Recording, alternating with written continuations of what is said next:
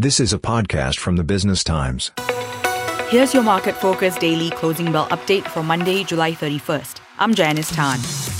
Singapore shares opened in the green after US equities climbed last week on encouraging inflation data. The Straits Times Index opened 0.6% higher, closing at 3,373.98 points, up 0.08%. The top gainers on the STI include Jardine Cycle and Carriage, up 0.97% to $34.28.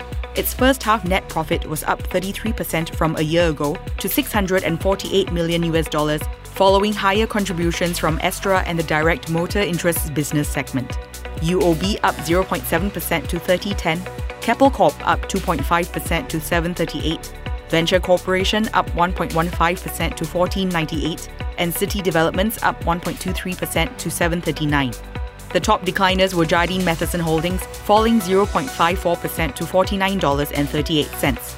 The group reported a first half net profit of 566 million US dollars last week, up 34% from a year ago.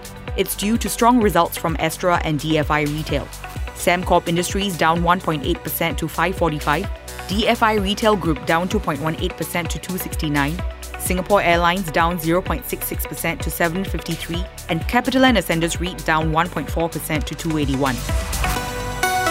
This is a podcast by the Business Times. Find more BT podcasts at businesstimes.com.sg slash podcasts or wherever you get your podcasts. This podcast is meant to provide general information only.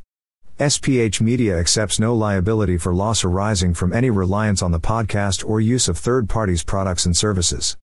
Please consult professional advisors for independent advice.